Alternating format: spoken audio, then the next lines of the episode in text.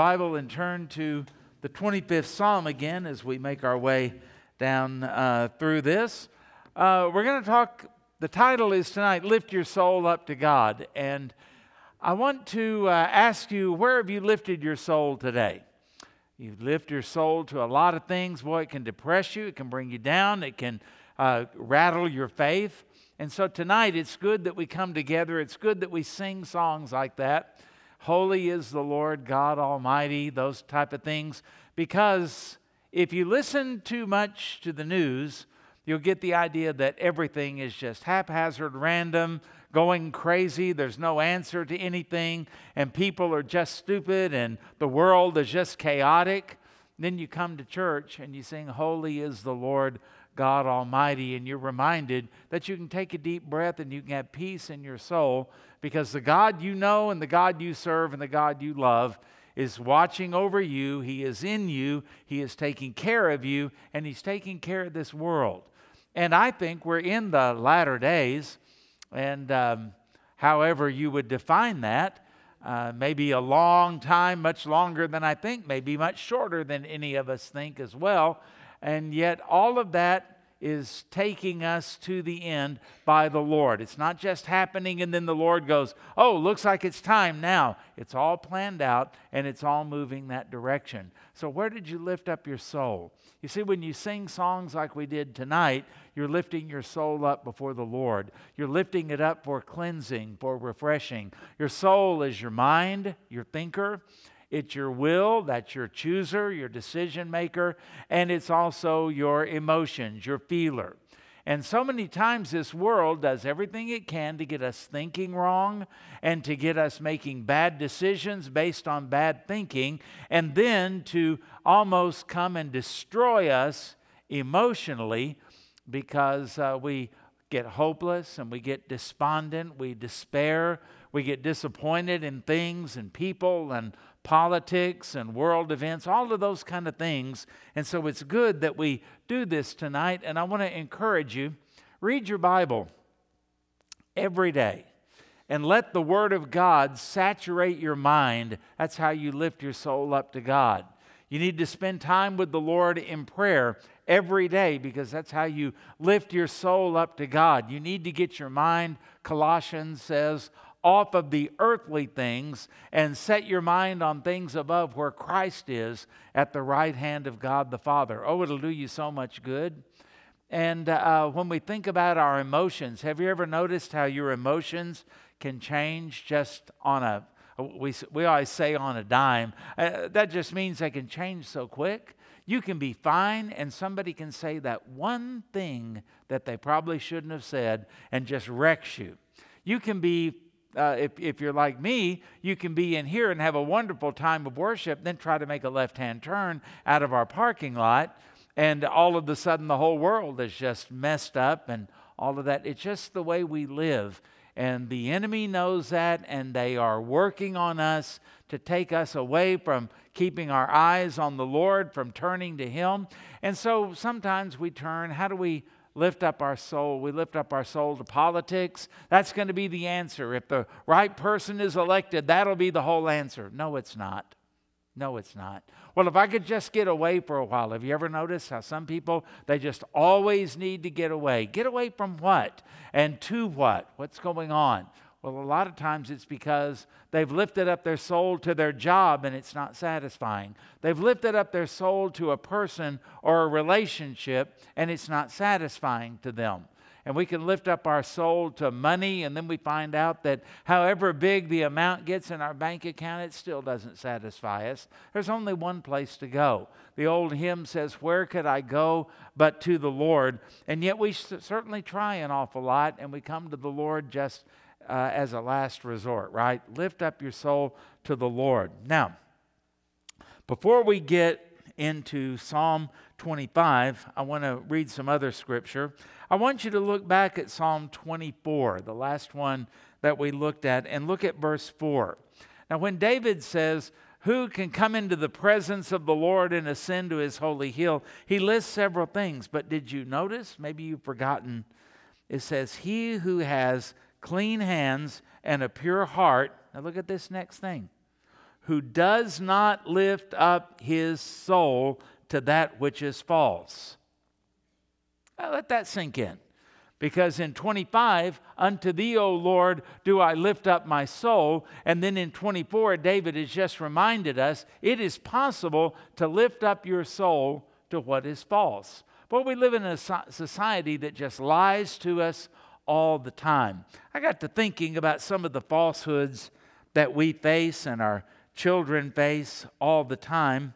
Uh, because that verse in Psalm 24 says, and does not swear deceitfully. Well, a lot of people do swear deceitfully. Oh, I promise I'm telling you the truth. Oh, this is God's honest truth. This is the gospel truth. And they can lie right to your face. Well, think about the falsehoods we face. I think the biggest one is there is no God. We're bombarded with that everywhere we go and everywhere we turn. There's no God. And there's also, they will tell us, no sin. What are you feeling guilty about? There's no sin. You're just a highly evolved animal. Do what feels right, do what comes naturally. And so we destroy ourselves and we destroy relationships. And uh, then we wonder what went wrong and what happened. Well, we lifted up our soul to a lie. No God, no sin, uh, no authority. You can do whatever you want. Think about the book of uh, Judges. In those days, there was no king in Israel, and everyone did what was right in their own eyes. How'd that work out? I mean, we've been here before, and now we find people that just want to throw off all authority. Nobody can tell me what to do. I can do whatever I want to do when I want to do it.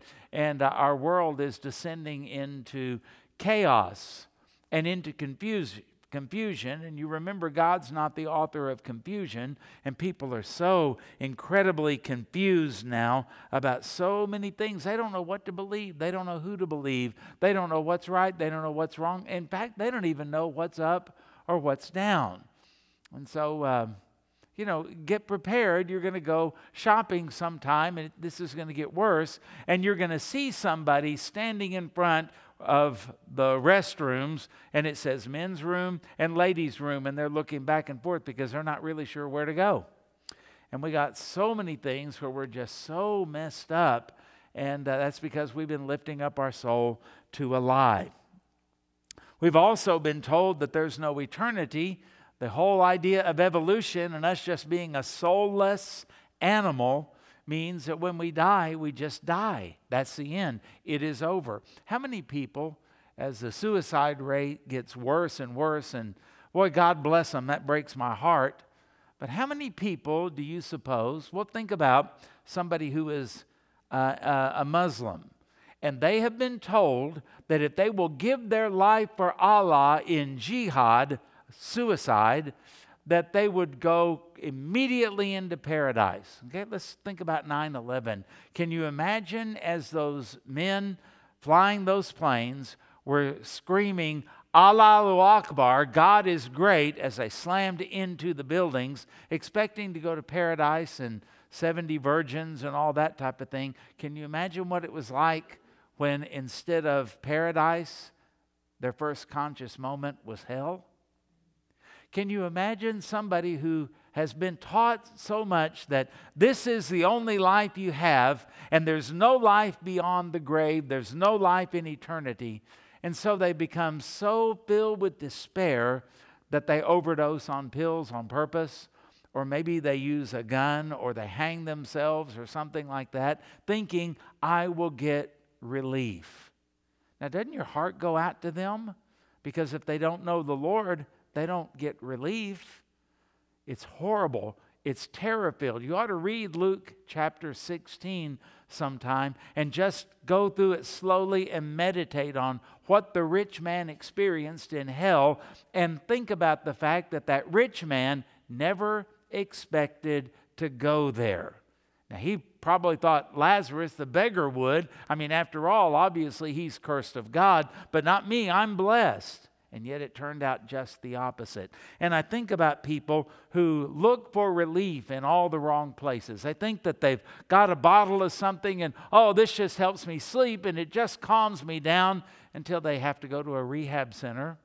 Same thing with pills and all kinds of stuff like that. And uh, I predict that here in Oklahoma and places like this, the, the marijuana addiction is going to go through the roof, even if it's medicinal.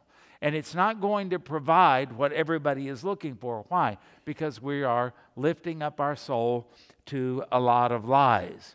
And so we're told, no eternity, so just do away with yourself. It doesn't matter. Live any way you want, it doesn't matter. What about all of the emphasis on sex outside of marriage? You know, it's just so old fashioned and silly to think that anyone would be a virgin when they marry or to think that you would not have sexual activity outside of marriage. It's mocked and made fun of on TV shows, movies, those kind of things. I heard an advertisement for a movie the other day, and um, I was listening to a, a, podcast, so it wasn't a video, and uh, they were mocking virginity and you know that type of thing. I mean, everybody just thinks that's just the dumbest thing. You just can't expect anybody to live like that, and yet that's what the Bible says is the way to happiness. But it's not just that. Homosexuality, transgender, all of that kind of stuff that we can do anything we want, anytime we want, change anything we want, and we think that that's going to be the road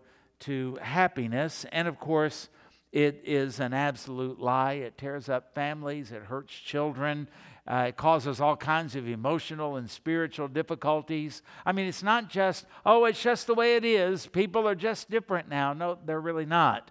It's a terrible thing. And so, uh, all of this, we think there'll be no consequences, and yet we hear over and over and over about sexually transmitted diseases. I thought those were all gone. Well, they're not, and people are being hurt by those things, and marriages are falling apart, and uh, people are getting hurt by that. Children are getting hurt by those kind of things, and uh, we've just believed a lie. We believe the lie that says life is all about you. It's all about you and your happiness. Do what feels good. Do what makes you happy. And it doesn't really matter how it affects anybody else. All such self centeredness, selfishness in our world today. And then we're also told that truth is not absolute. You know, you've heard it a million times on talk shows and others. Well, that's your truth. And you have your truth, and I have my truth. Two plus two is four. Well, yeah, if you're a racist bigot, it is. But what if I believe that 2 plus 2 is 16? I have every right to believe that, don't I? And you have no right to judge me and no right to say that I'm wrong or do anything like that. That's the world that we live in. And doesn't it make you wonder with all of that kind of thinking, while China is putting emphasis with their children on math and science and education, and we are busy, as uh, one secretary of the, of the education department said one time, that they're teaching their kids 2 plus 2 is 4, and we come to our kids and we say 2 plus 2 is whatever you want, and how do you feel about it? It's crazy. What's that going to do to our technology? What's that going to do to our next generation of leaders? What's that going to do to our industry and those kind of things? Well, it's destroying it because the thief comes but to kill, steal, and destroy. And what does that do to our churches? What happens when you have a generation of people after we're gone that are not really sure they can trust anything, and they're for sure not going to trust the Bible or the preaching of the Word of God? What's it going to do? Well, they'll go to churches, as uh, Paul said, where they can have their ears tickled right? They'll go to the place where it fits what they want instead of telling them what they need to hear. There's a big difference in what you want and what you need, even spiritually, isn't it? And sometimes the Word of God cuts across the grain and it gets our attention and it kind of slaps us around a little bit. It challenges our thinking. And you know what? That's good. We need that. The Word is a lamp unto our feet and a light unto our path. And without that, we're going to stumble miserably and make a horrible mess. Or as um, I heard a Scottish preacher say, we make a dog's breakfast out of our lives and then we wonder what's wrong. So we've got to think about this. Where are you lifting up your soul? And, um, you know, the world tells us just believe whatever you please. It really doesn't matter. Just wh- whatever you want to believe. I want you to uh, look at 2 Timothy 3 1 through 5. And uh, you've seen this 150 times, but you need to see it 151 times. Because everything we just described, and when we think about where we lift up our soul, this uh, gives us the outgrowth of that. This is what the end result is going to be of people, a generation, a society, a culture, a nation that looks everywhere but to God to refresh their soul. And they always do it thinking, oh, this is real freedom. That's what they say at first until they find out they're handcuffed. This is just real happiness until they're so diseased they can hardly move. This is really what I was looking for. This is like a cold drink of spring water, they say, as their spouse walks out the door with another person. I mean, this is just the way it is. 2 Timothy 3 1 through 5. And the Apostle Paul says, But understand this, that in the last day there will come times of difficulty. King James says perilous times. And it says, uh, here's a description For people would be lovers of self. Okay? I think we're in the last days just from that, right? Lovers of money. I'm getting more convinced. Proud, arrogant, abusive disobedient to their parents. You got your rapture shoes on now? I mean, according to this, we're close. Ungrateful, it doesn't get better. Unholy, heartless, man, inappeasable, unappeasable, never can satisfy them. Slanderous, oh, how about this one? Without self control I think I hear a trumpet. I mean, this is just describing, this is uh, as accurate, more so than the headlines of your newspaper, isn't it? Brutal, not loving, not loving good, excuse me, treacherous, reckless. Oh, how about this one? Swollen with conceit. Have you ever seen a more self centered uh, culture than the one that we live in? Thank you, social media and other things like that. Thank you, permissive liberal parenting. Lovers of pleasure rather than lovers of God. Having the appearance of godliness but denying its power. You know anybody like that? You seen anybody like that in the media? You seen anybody that, dis- that fits this description in politics, campaigning, whatever they may be doing right now? You have a neighbor that kind of looks like that? Have you ever struggled with any of those things? I have. And so we look around at the world we're living in and the way that we're raised, the things that we accept, the things that are constantly squeezing us into the mold of this world, and the Holy Spirit is screaming inside of our heart Turn to me. Trust me. Go to God. Lift up your soul to God. Everything in the world is going to crush you, and everything in the world is, as the Apostle John said, it's passing away. What do we say when we talk about somebody who has passed away? What, what's a synonym for that? Come on. Dead. So when John says the world is passing away, this world is in the process of dying.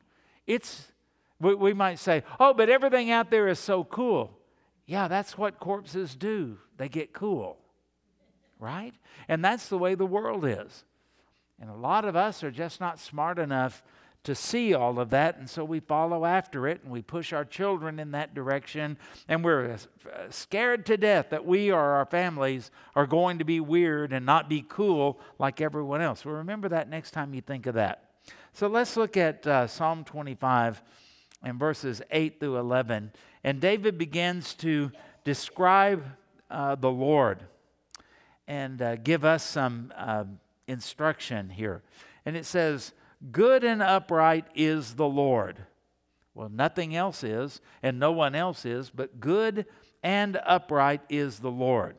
Now, here's a therefore, so it's connected. Because God is good and upright, therefore, he teaches sinners in the way. Verse 9 The humble he guides in justice, and the humble he teaches his way, not the way of humility, but the way of God. Okay? Verse 10 All the paths of the Lord are mercy and truth. To such as keep his covenant and his testimonies. And then he has a four there, so he's connecting this again. For your name's sake, O Lord, pardon my iniquity, for it is great. Now, it's interesting that we go from talking about God and what God does with sinners and people that need to know the way of the Lord and humility that comes and God works with them. And then it's as if David is writing this and he reads all of those things and he goes, Oh Lord, I'm so far from where you want me to be. Did you know that when you read your Bible, it doesn't always feel good? Even when David is writing this, he's writing beautiful, wonderful, marvelous things about God. And then he ends up at the end of this uh, passage that we look at going, Oh, pardon my iniquities and cleanse me. He didn't feel so good about himself as he compared himself to the Lord, he didn't feel so good about himself anymore. As he talked about sinners and as he talked about the humble and as he talked about people like that getting instructed in the way of the Lord, I wonder if the Holy Spirit reminded him, David, you've had times when you haven't been humble. You've had times when you've been proud and arrogant and gone your own way. You've had times when you, like the sheep that's gone astray, you strayed off of the paths of the Lord and uh, you uh, have been in, in trouble like that. And David just gets overwhelmed as he writes these things down and he has to make confession to the Lord. What do you do when you read your Bible? Do you just gain information? Do you just gain intellectual knowledge? Do you just go, oh, that was beautiful? I think I'll find another beautiful saying because there are a lot of beautiful sayings in the Bible. But there's more to it than that. It is designed to be a light and a lamp as you know, and it is guiding us. And so you're supposed to read it and then do something with it. You adjust your life to the Word of God. And that's what we see David here, a man after God's own heart. And yet, as he writes these very things, he has to adjust his life to God. It's not that God's going to say, "What are you doing now?" Okay, let me let me do that too. It's not that way we look to Him and we follow Him and we glorify Him. So, having read that, I want you to think about these things as we lift up our soul to the Lord. Number one, um, I have down here the contrast. I saw a big, big contrast in uh, that uh, in verse eight. Okay, God is good and transforms sinners like us. Okay? There's not a person in the room tonight that doesn't need to be transformed. There's not a person in here tonight that is everything that they are supposed to be, doing everything they are supposed to do, and right with God. It's easy for us to say, Well, I think I'm right with God. I don't feel any particular thing like that. Well, that's why we need the Word of God. When we read the Word of God, we look and we go, Yeah, don't measure up. Nope, that doesn't fit me. And uh, I, I read in here that good and upright is the Lord. Okay, well, I would expect that. That fits. And I want to be good and upright myself. You probably want to be a good person and be upright yourself. Now, what does a good and upright person do? Well, generally, they live in nice neighborhoods and they work in nice places and they go to nice churches and they have nice friends and uh, they are the kind of people that you look at and go, oh, salt of the earth. Man, they are really something. I bet they've never said a foul word. I bet they've never looked at pornography. I bet they are careful in everything that they do. Isn't that great? Oh, good. Now, who gets the glory in that if we're not careful? We do. People look at us and go, oh, you're, you're a really, really good person. Well, the Lord is the only one that's good. You remember the rich young ruler uh, said, Good master to Jesus. And Jesus said, Why do you call me good? There's none good but God. Kind of hint, hint. Get it? Well, when we think about God being good, and what does David say that he does? He just stays up in heaven all by himself, being holy, and he doesn't get his hands dirty with anything else. It's interesting that the last part of that verse says, God is good and upright And what does he do? Therefore, he teaches sinners in the way. You know what your goodness and your spiritual growth and your sanctification is supposed to do? Get you more involved with sinners.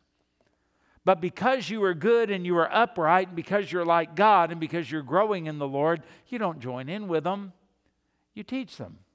You're an example to them.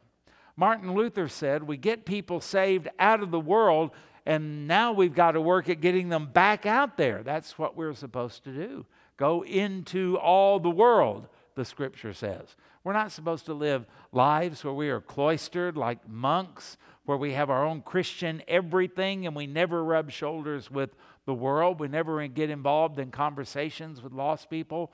We uh, never share our faith.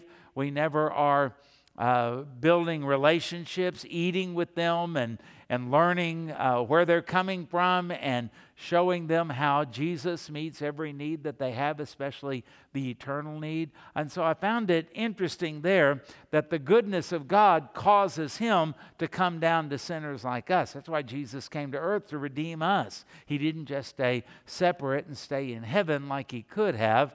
And so the implication here is as we lift our soul to the Lord, we get so full of Him and His truth, and we are being so changed by the Lord that it gets noticed in the world in a good way, not in a legalistic, proud way or a look how great I am kind of way.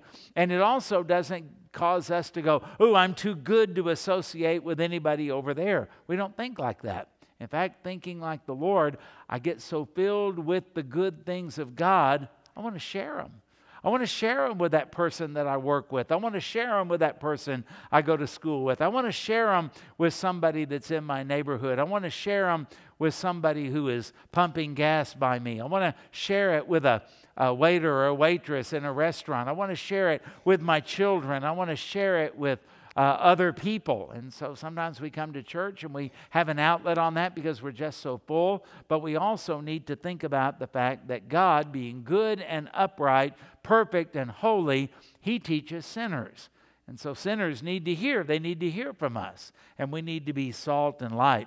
Somebody said one time years ago, it was the title of a book, Out of the Salt Shaker and Into the World.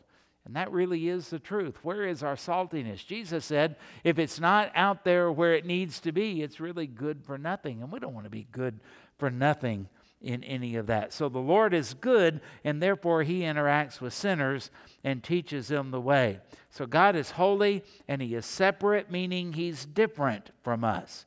And uh, humans, who appear to be good and upright, well, we stay away from the seedy side of things and from sinners. I saw a thing today on Facebook. I was looking, and you know how it has locations.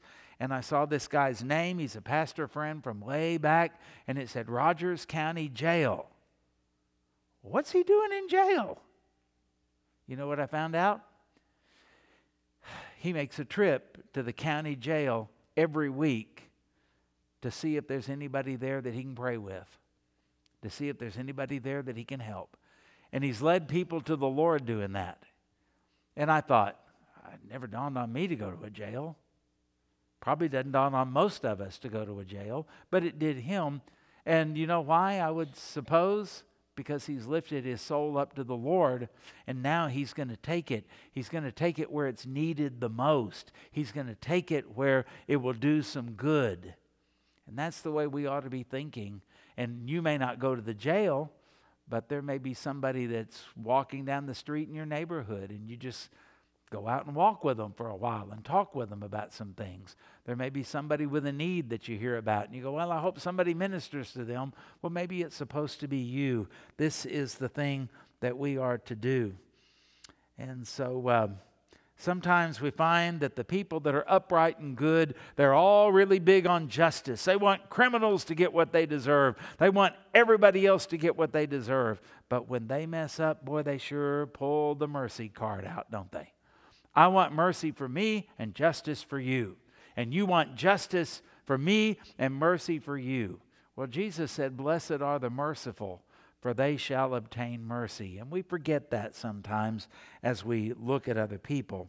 And uh, we've got to be careful about all of that. And this is telling us that as sinners, we can't approach God because He is holy. So, what is this verse telling us? He came to us. He came to us. He came down to where we are, and He comes down, He reveals Himself, and He interacts with people like us who deserve hell. That's the only reason you're saved, is because God intervened in your life. I thought about Exodus chapter 3, verse 6. Moses is, uh, well, he, he's, he's murdered somebody. You know, we don't talk very much about the uh, wickedness of Moses. He's a murderer. If he got justice, Pharaoh would have cut his head off, right? But he got mercy. And he runs for his life, and now he is in the backside of the desert. Not just the desert, the backside of the desert. He doesn't want to be seen. He doesn't want to be found. He doesn't want anybody to discover him. He is really uh, hiding out in that area. And then one day he sees a bush that's burning, remember? And he goes to investigate it, and then he hears from the Lord.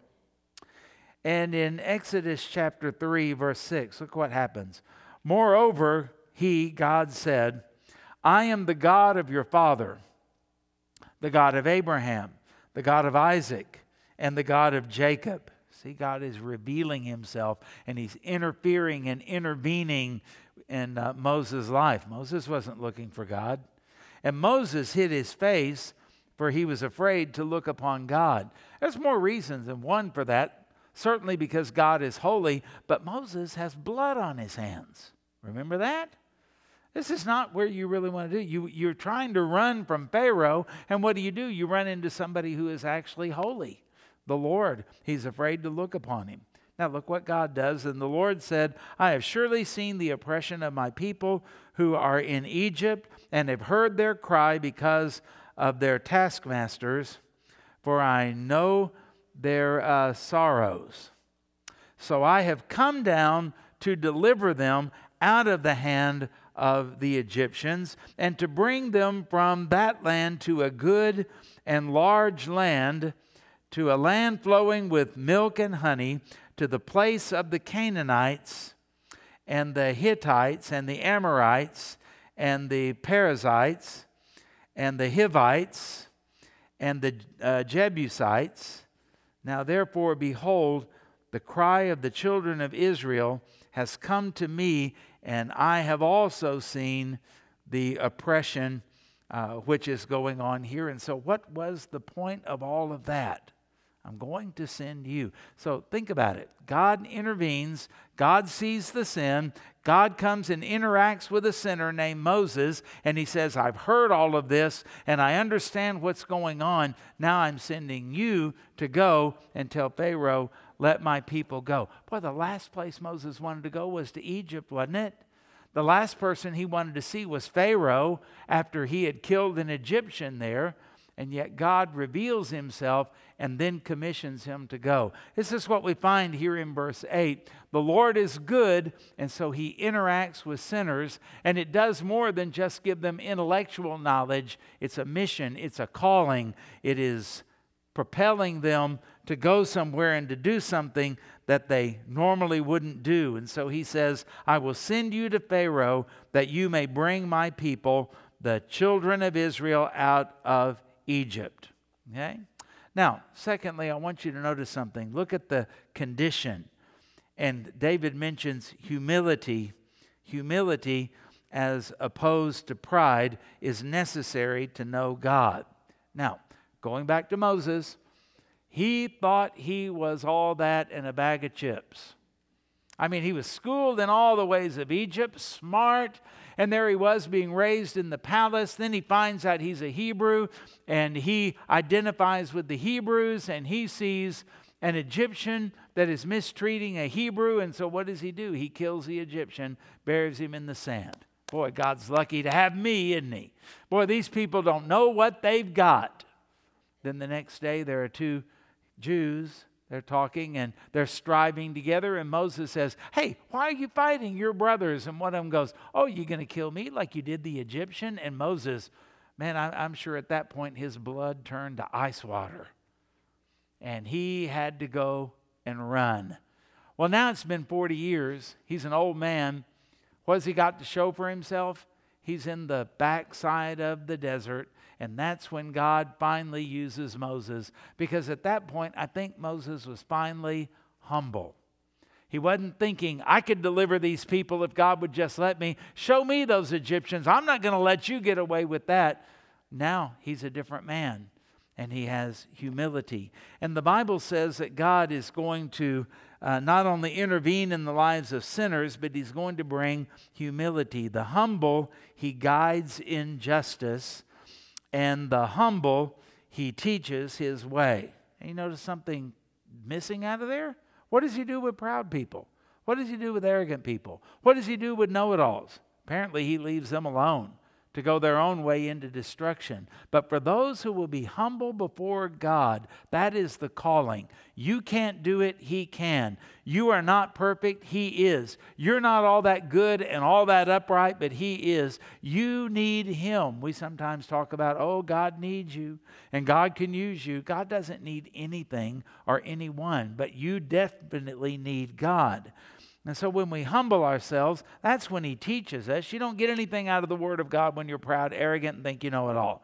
Reading through this, you know, I've read this before. I'm not going to. Well, no wonder you don't get anything out of it. Jesus promised to teach the humble his way. And so only the humble can be instructed, actually, because the proud already think they've got all the answers and they know everything. And pride is what uh, causes us to go against God and. Uh, his instruction. In James chapter 4, verse 10, it says, Humble yourselves in the sight of the Lord, and he will lift you up. You want to be lifted up tonight? The only way you're going to be lifted up is to bow.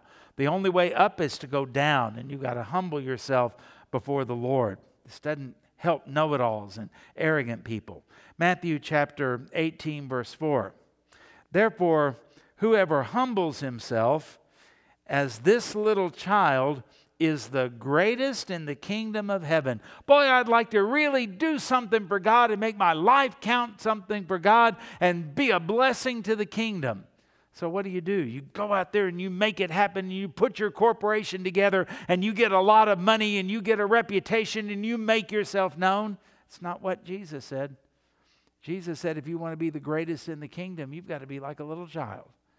Humility is the way that we go. We don't like that. It doesn't fit 21st century America at all. Matthew 23, verse 10 says, And whoever exalts himself, and we got a lot of that going on, will be humbled, and he who humbles himself will be exalted. So the way up is to go down. And the way to get is to give, and the way to live is to die. The laws of the kingdom are completely different than our laws. And humility is the key when you approach God, humbling yourself. Number three, the conflict. We want the benefits of salvation without obedience. Boy, is that ever true. So many people, oh, I'm saved and I want to go to heaven, but I ain't doing that and I'm not doing that and I'm living the way I want to live and nobody can make me do anything any different. You know anybody like that? Stubborn, going to do what they want to do, but they sure want to go to heaven when it's time for them to die and they'll. Uh, uh, you know, fight with you if you tell them that they're not. And yet, the mark of a Christian, the first mark is obedience, isn't it? Verse 10 All the paths of the Lord are mercy and truth. Even when He leads you through the valley of the shadow of death, yeah, all the paths are mercy and truth. To such as keep His covenant and His testimonies. Testimonies, what's written in the Word of God. So, when you live, are you living up to the fact that you are a covenant child of God? And are you obeying what you find in the scripture? And uh, that's what we're called to do. And that's how the Bible says that we learn.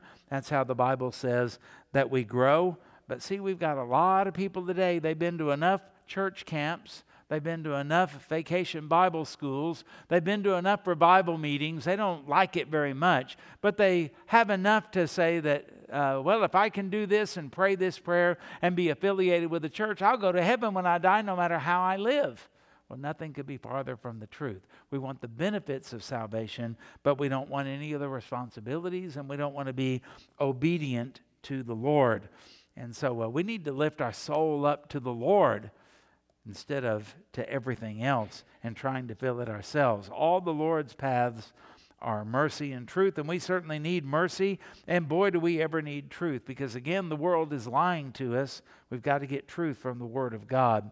But we all stray, and we stray from His paths. We go our own way, and we accept the things that we want from the covenant. Well, I'll take that and I'll take that. God's supposed to make me healthy. God's supposed to make me wealthy. God's supposed to give me peace. God's supposed to make everything in my life work.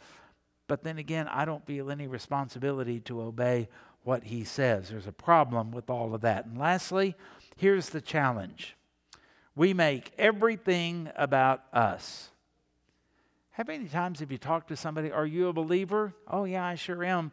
And I had somebody say to me one time, I said, Yeah, I, I was 15 and I found the Lord. Well, I know what they meant, but that's sure wrong. You don't find God, He does what? Find you. He's the shepherd that seeks the lost sheep. But it makes us feel better as if I'm going along through life and I was doing this and this and this and this. And oh, then I found the Lord and I surrendered to Him and followed Him. I found the Lord. Makes me look good, makes me feel good. And yet, when David talks about all of this in verse 11, for your name's sake, O Lord, pardon my iniquity, for it is great. So, why should God forgive me? Why should God save me? Why should God make me his child? So that I don't go to hell? Well, that's part of it, but that's not the main reason. So that I can live a better life? Well, that's part of it, but that's not the main reason. Get it? For your name's sake, God saved you for his glory. Jesus died on the cross for the glory of God the Father. Jesus did miracles for the glory of God the Father, but we want it all to be about us. When he was on the cross, I was on his mind. You know, we say things like that. I think he had the Father on his mind. I think he was doing everything to glorify the Father, to fulfill prophecy, and to do what the Father planned, which was to save us. We were certainly included in it, but I think he had his mind upon the Father and the Father's will. In fact, he said in the garden, Nevertheless, not my will, but thy will be done. And then he headed toward the cross, enduring and despising the shame and putting up with the unjust, illegal trial and the beatings and then the horrible, shameful death of the cross for the will of the Father. Now, we got included in that, but we kind of want to move up and we want to go to the front of the line and we want to make it about us. I trusted the Lord. I gave my heart to the Lord. I found the Lord. I, I, I, I, I. When we need to be saying he, he, he, he, he. I don't mean to say that like a laughter, but pointing to what God did. How come I'm saved? Because of what Jesus did. How come I care about the things of God? Because the Holy Spirit drew me to those things. Why is it that I've ever learned from the Word of God if humility is the key to all of that? Because the Lord did a work of humility in my life. It's all of grace and it's all of Him and it's all for His glory. Why do I witness? Well, I don't want my friend to go to hell. How about start with this? Because I want to glorify God.